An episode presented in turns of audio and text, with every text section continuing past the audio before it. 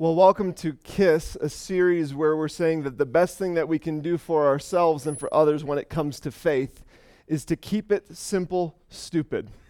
That's where we come with the, the moniker KISS. Um, we, we've said it this way from the very get go when we started this.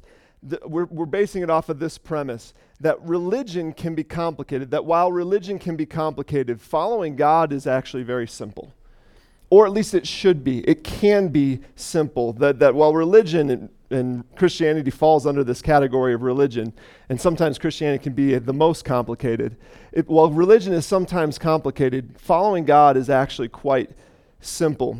And in order to keep it simple, what, what we've done through this series is we've simply given you one bit of homework we want you throughout the whole entire course of the series, as much as possible, to ask this simple one question. Read it with me. What does love require of me? To, in your interactions with your family, your coworkers, with people you don't know, with strangers, that, that, that you're constantly asking the question, What does love require of me? And we decided that, that if we did that all the time, we would be pretty good Christians. if we call ourselves, if you call yourself a Christian, if that if you just simply kept this this uh, this question in front of you, um, your faith would be a very sincere faith. And I, I don't know about you, but I have been asking, I actually practice what I preach or try to, and I've been asking this question, and it's been getting me into trouble. It's like, it's, it's, it's, it's an easy question, right? But it's, it's a simple question, but it's not easy at all. Because the answer sometimes is, I got to get out of bed earlier than I thought I wanted to. I, I, have to, you know, I have to jump in. I, there's more dishes to be done when you start to look at this. And, and we're talking about that not just in our lives with our families, but what, what is it, what does the, asking this question mean when it comes to expressing our faith? Um, last time we were together, um, there was this, the reason we believe that, that it's just that simple is because of Jesus' teachings. Uh, Jesus very simply said, you know, what somebody asked Jesus once, what is the, the, the key commandment? What is the greatest commandment of them all? And Jesus said, Love the Lord your God. Some of you are familiar with this. With all your heart, with all your soul, with all your mind, and love your neighbor as yourself. What does love require of me? It's just that simple. Last time when we were together, we looked at a, a, another passage where Jesus was talking to his followers and he said, Hey guys, listen, th- when I look at you, this is what I see. He says, uh, You are the salt of the earth, you are the light of the world. And we had this up here last time. And then he, he talked about how um, salt can lose its saltiness, that light can actually be covered up.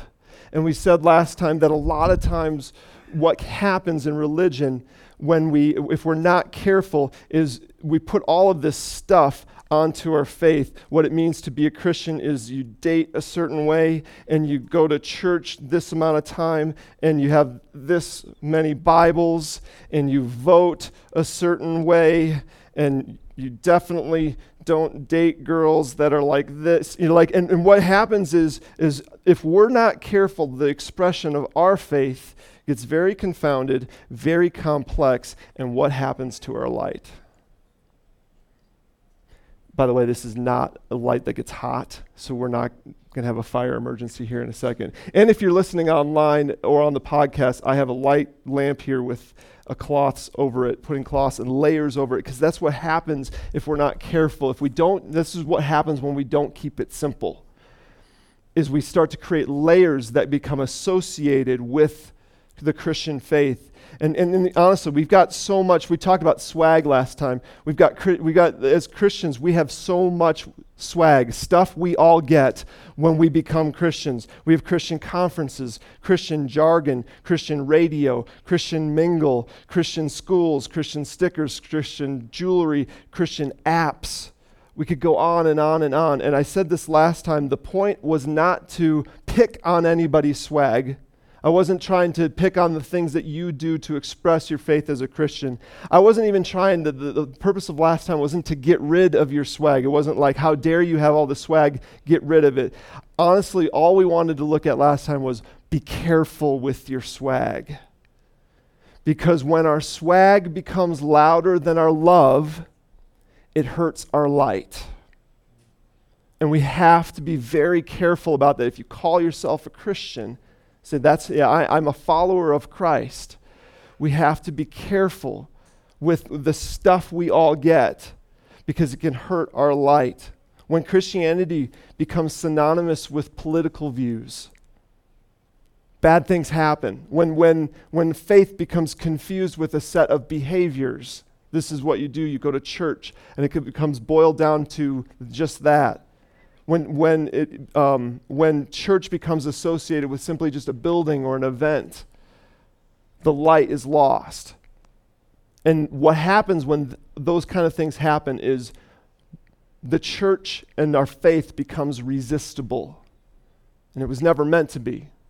It was supposed to be irresistible.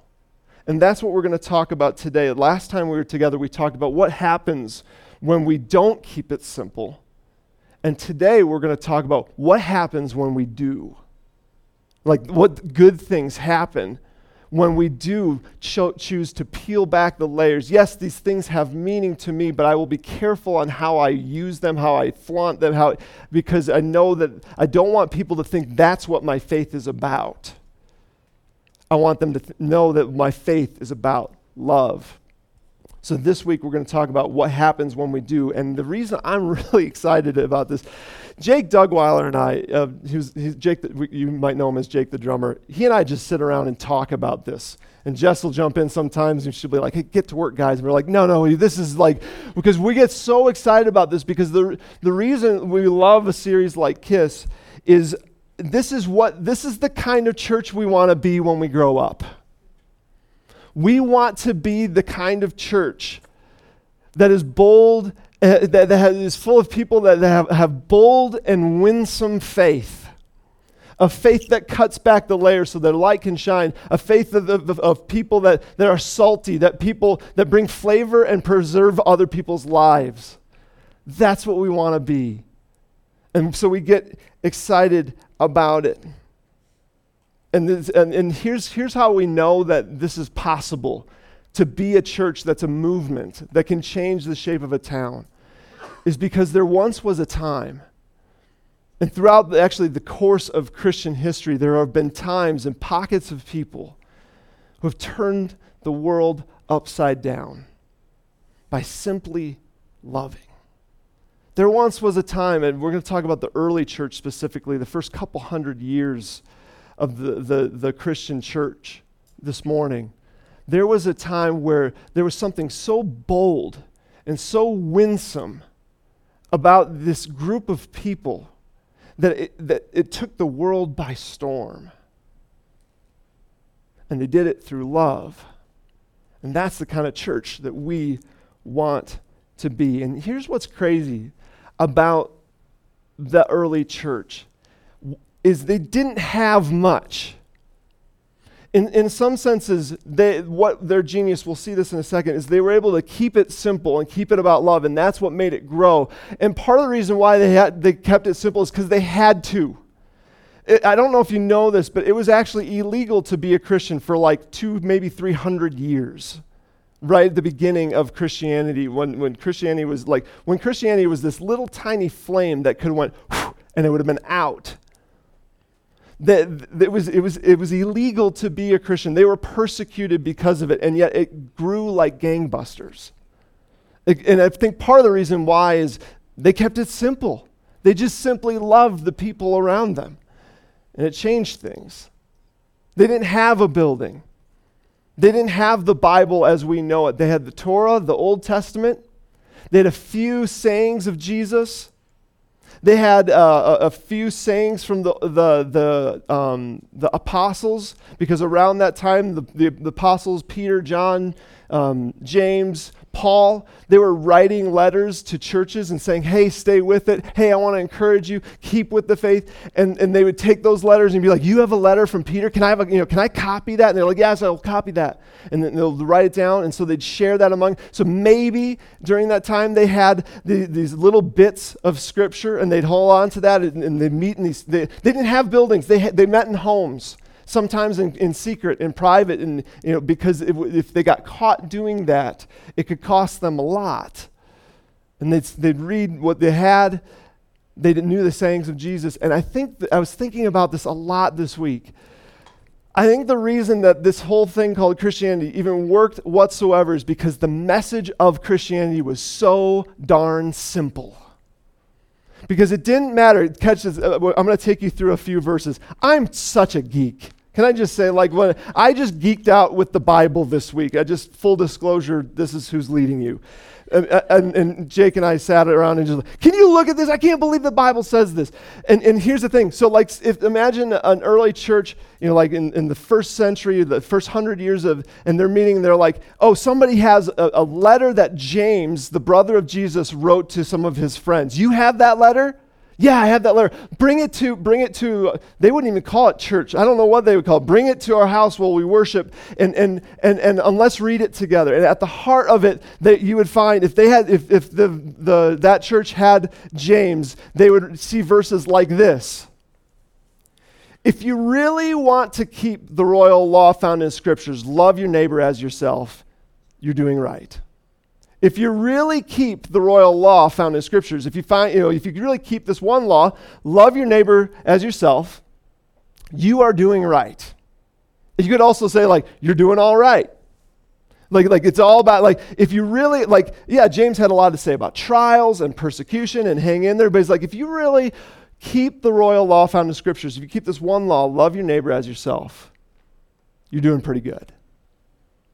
In First Peter, it says this. This is 1 Peter 4 8. Above all, as if, th- you know, like, as if this is like what really matters, guys. Above all, love each other deeply. Because love covers over a multitude of sins. Isn't that good? Love each other deeply. Why? Because if you love each other, God will love you more, right? No, that's not possible. He, he, he loves you more than you can ever imagine already. But it's true, isn't it? Like, like we, we don't, we don't, we're not forgiven of our sins because we love. We're forgiven of our sins because of Jesus. But it's true that when we love each other, it covers over a multitude of sins, doesn't it?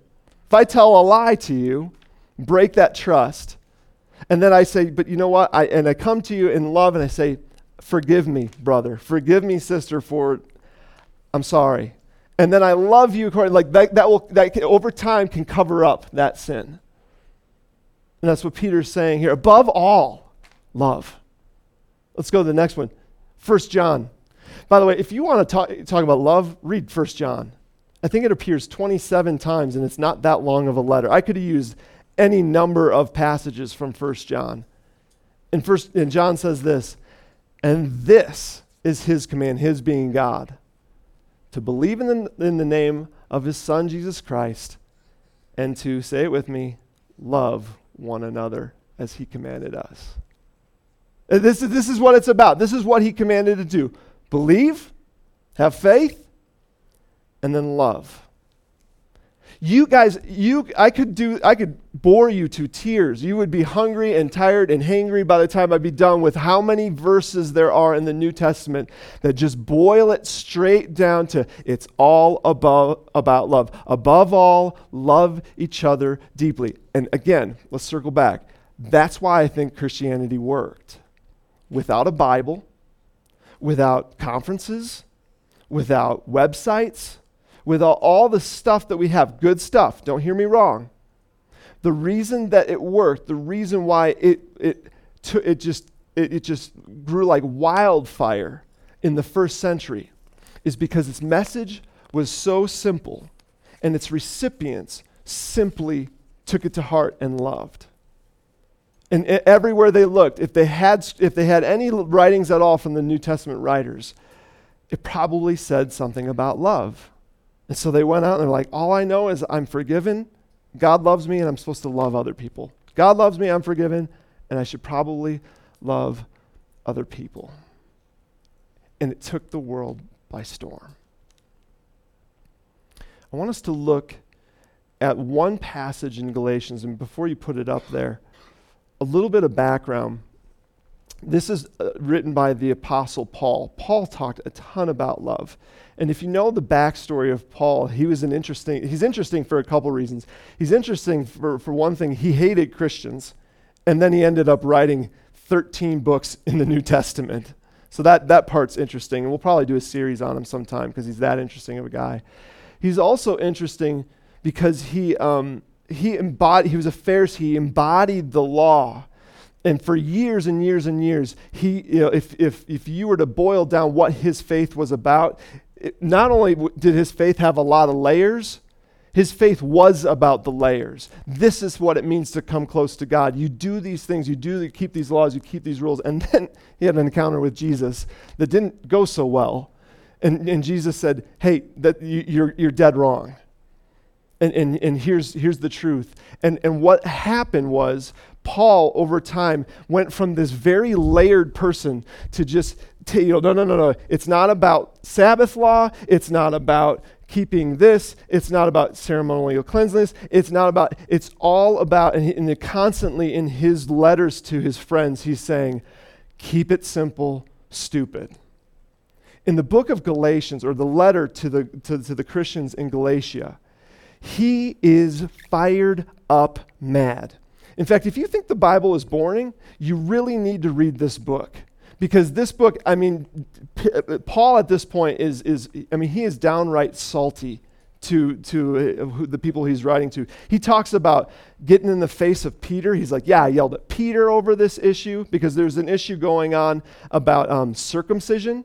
And, and people, there's a group called the Judaizers that were coming in, and they were saying, You need to believe on the Lord Jesus Christ, and you need to be circumcised. Actually, like, honestly, and that's not one layer. If you're a dude, that's like a black lead cloth going over your life. You'd be like, I don't know about that. So there's they they held other things, but mainly like they're saying, in order to be a Christian, you know, if you need to come under the Jewish law and believe in Jesus Christ. And Paul was not having that.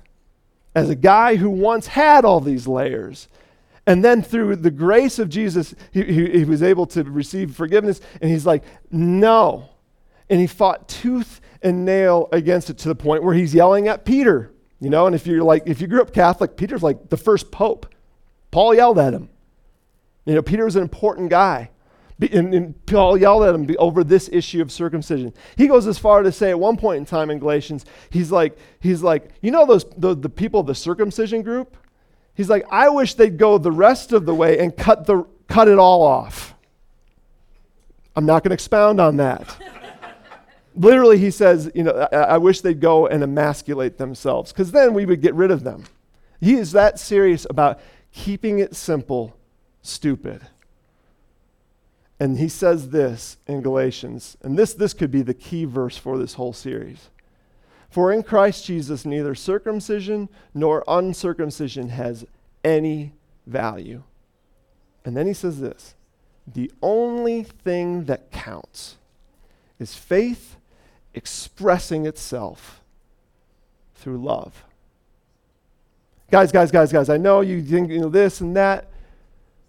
The only thing that matters is faith being expressed through the act of love.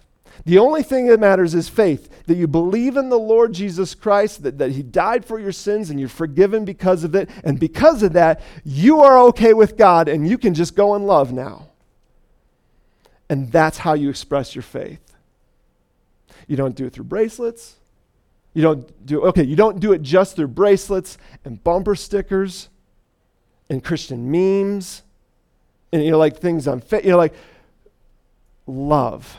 You can do all that, but make sure it's not louder than your love. Faith expressing itself through love. What was incredible about the early church is that you know, through op- you know, despite opposition, they were able to grow. And they did it by loving. And, and, and they did it by, at that point in time in the Roman Empire, women did not have much status and Christians gave women status. Children had less status than women, and, and, and Christians would take in the, the, the kids and the orphans that were just left out on the street for dead. They would take them in and take care of them. During times of, there's, there's all sorts of accounts where, uh, especially like in the, in the city of Rome, when plagues would come through and, and literally the pagan the, um, the, the pagan um, uh, leaders like the, the, the leaders of the pagan religions they were probably wealthy and they saw what was coming and they would flee. Guess who would stay? Christians. And they would take care of people as they're dying as they're on their deathbed and probably in a lot of cases they ended up getting it and dying themselves. And they did that because they ask the question what does love require of me? My Savior was willing to die for me. I guess I'm willing to die for this stranger that I don't even know. And people took notice and they said, Who does that? Who, wh- I, I don't know if I, I'm not sure what, what they believe. They do some weird stuff on the weekends. They have these gatherings. I don't quite get it. But I'd love to work for them. I, I, I know I don't maybe understand or I don't believe that Jesus was who they say he is, but I kind of hope my daughter marries one of them. There's something about them that was irresistible, not resistible. And yes, they had their expressions, but it never got in the way of their light. That's what happens when we do the same. That's the kind of church that we want to be. And, and here's, here's what happened is um, by, a, by about 300, somewhere around 300 AD, literally almost half of the Roman Empire called themselves a Christian. And um, Constantine, if you might be familiar th- with this from history, he's like, guys, I don't think we should make this illegal anymore. I think we're you know kicking against the goads here. Let's let's and he actually you know maybe had a conversion experience and made Christianity the official religion of the Roman Empire. All because of love. That's the kind of church we want to be. We want to be the kind of church that has influence. We want to be the type of people who lo- not just love, but love boldly. We want to p- be the kind of people who have not just faith, but winsome faith. That people are drawn to it and won over by it. Here's the reality check Americans are migrating away from religion at an unprecedented, unprecedented rate. And especially Christianity. That's not just, that's all religions. Religion in general is being rejected in droves by people in this country. And Christianity is not, in particular, is suffering a lot. There's more and more people checking the box on the unaffiliated you know, like in the polls, there's more and more people saying, Yeah, I'm not sure I believe there is a God. And here's maybe what's most alarming, and maybe what's changed, maybe even in my lifetime, is religion, instead of being a source of place where you can learn and, and maybe get support and help, and that looking at religion that way, more there's more and more Americans saying, not, not only do I not like, not only am I not religious, I think religion is dangerous. I, I, think religion, not only is religion a problem, uh, part of the problem, it is the problem.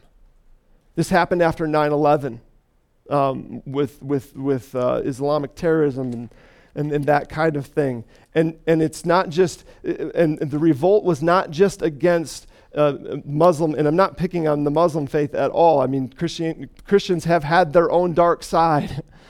And because of that, th- there was a, people have rejected Christian, uh, all, all forms of faith, all religions saying, no, I, I, that, not only is that um, part of the pro- problem, it is maybe even the major, the, the, uh, the majority of the problem is religion itself.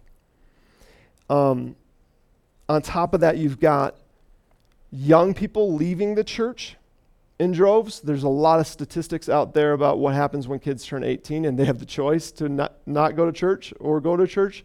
And a lot, most of them chose, choose not to. And I'm going to say something, this is my personal opinion, that, that you might not agree with this. But here's why I believe young people are leaving the church because they've been to church. And it wasn't worth staying at the church. See, when I, um, this criticism is actually pointing a finger at me and people like me, church leaders. Uh, I think the church has made some fatal errors recently. Uh, the church, there isn't something about the church that keeps young people around this. I don't think this is something, we, one of those things that we can blame millennials for. I think it's our fault. Uh, do, you know, do you know why so many people, uh, again, this is my opinion, I think, do you know why people are resisting Christianity? It's because they've known too many Christians. and they say if that's what it means to be a christian if that you know this and that and this and that's not working but you know what i mean i'm out we got to do something about that because w- here's what i talked about this last week that there's a polarization in our nation right now as as the people of faith grow deeper in faith and we are and we should and it's good the people outside of faith are distancing, distancing themselves from faith. And we got to do something about that. I think it's actually sy- symptomatic, the reasons that this is happening. And, and the thing is, is now, because of this polarization, you run into more and more people outside of the church that that's, it's not that it's like they, are not like jesus who? I've never heard of jesus. And it's like no no no no. Like like they, they know who jebus is. They, they just don't believe in him. They, they know they, they know the stories. They just don't of the bible. They just don't believe it's true and now it's our turn to do something about that i think what's symptomatic right now this polarization is symptomatic not of an evil generation, but of a really weak and anemic church. And the result is our swag has become louder than our love, and the result of that is now there's 10,000 plus people in our tiny little town who aren't in church this morning. Um, we're a group of people that want to do something about that. We're a group of people that, that, that want to, and our plan is pretty simple. we want to express our faith through love. We want to love make yeah we'll have our swag we'll have their songs we'll have uh, please don't hear me wrong i'm not picking on our stuff. It's good stuff. As long as it's not louder than our love. If, if it enhances the way we love it's great stuff. But we want to be a group of people who express our faith through love. Um, and here's, here's how we, we want to do this in the future. Here's, here's how you can do this in the future. Um, I was thinking about this week, some of the things that we can do. We need to grow in sensitivity. In light of this polarization, we need to be people who grow in sensitivity for people who are outside the church recognizing that not everybody uh, has the same viewpoint on church as us, not recognizing that for a lot of people, church is synonymous with legalism, with hypocrisy, with intolerance, with divisiveness, with scandal. That's what they think of when they think of church, which breaks my heart because growing up in the church, church was this sweet, unbelievable place. That's not the case. And so we need to be people who grow in sensitivity for the skeptic and the de-churched. We need to recognize that, mo- and we got to recognize that most of the time, if their story was ours, we would be in the same place. We would resist it as well. Another thing that we can do is um, we need to have we need to increase the amount of sincere conversations with with people outside of what we believe. We need to increase that, which means we need to know them. We can't live in a bubble. We can't you know, hang out with each other all the time. We need to know people outside of faith and, and earn the right to have a conversation for the purpose of just listening, simply hearing their story and not trying to, to, to challenge their doubts through apologetics. We need to have sincere conversation. And then the last thing, um, we, I want us to grow in sensitivity. I want us to increase the amount of sincere conversations we have. And then the last thing that I think that love requires of us to do is it requires us more and more to go to people rather than ask them to come here. It, it requires, it, I think we need to get rid of the adage if we build it, they will come. It's just not true. For a, a huge segment of a population, it's just not true. And so we need to go to them, not ask them to come near to us. One of the ways that, that um, we can do this, this leads me to an opportunity that we have in four weeks from today.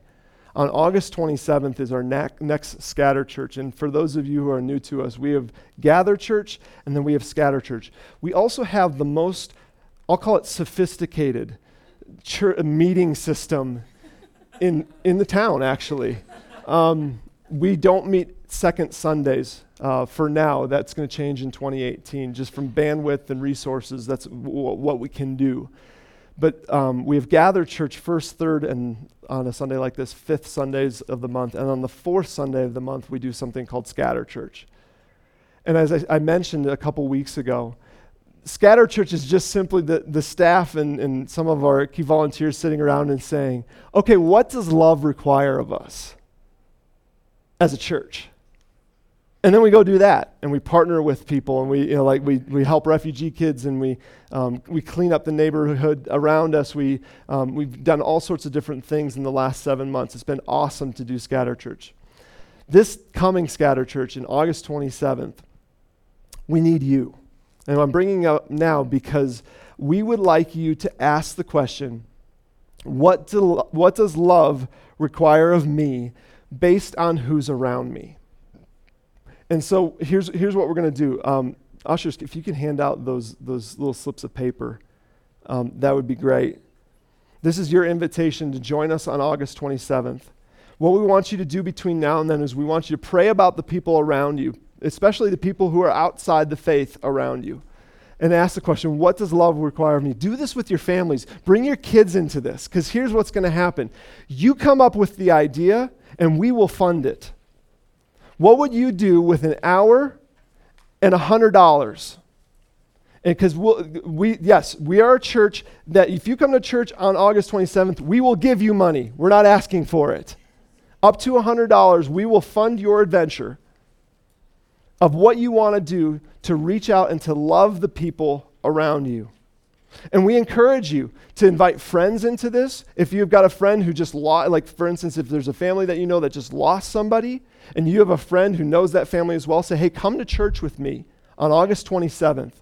And let's, would you come and let's go surprise this family and just bring them food or bring, it's your idea. You do whatever you want. We'll, we will fund it. We will foot the bill. And on that slip is, is details of how you get involved and how you can sign up to do that. We'll even help you. Honestly, we, nothing would thrill us more as a staff is if you called us and said, hey, I got this, I know who I want to reach out to, not sure how. We'll help you brainstorm.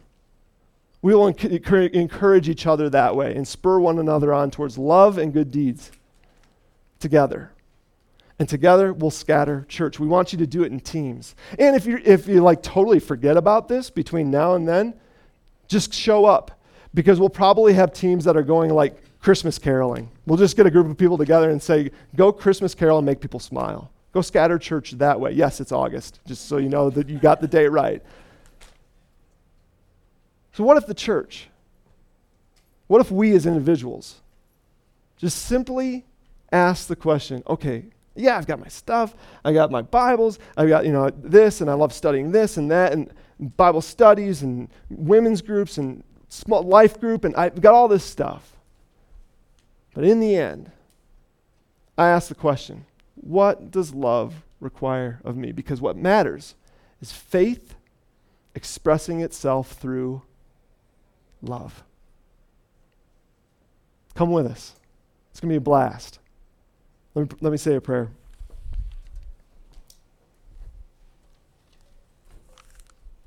God, thank you for your church, for this idea that you said, hey, I, am going to build this thing called the church, and it's going to work. it's going to take the, the gates of hell on, it's going to challenge hell and win. And we get to be a part. Thank you, Lord, that it's just that simple. That we need to love, that, that you have forgiven us. We don't have to worry about where we stand with you if we're in Christ. And we can just simply love others. Would you help us to do so? May you help, would you help this group of people become bold and winsome? Not for our glory, not for that we grow, Lord, but for your name and for the love of others. Amen.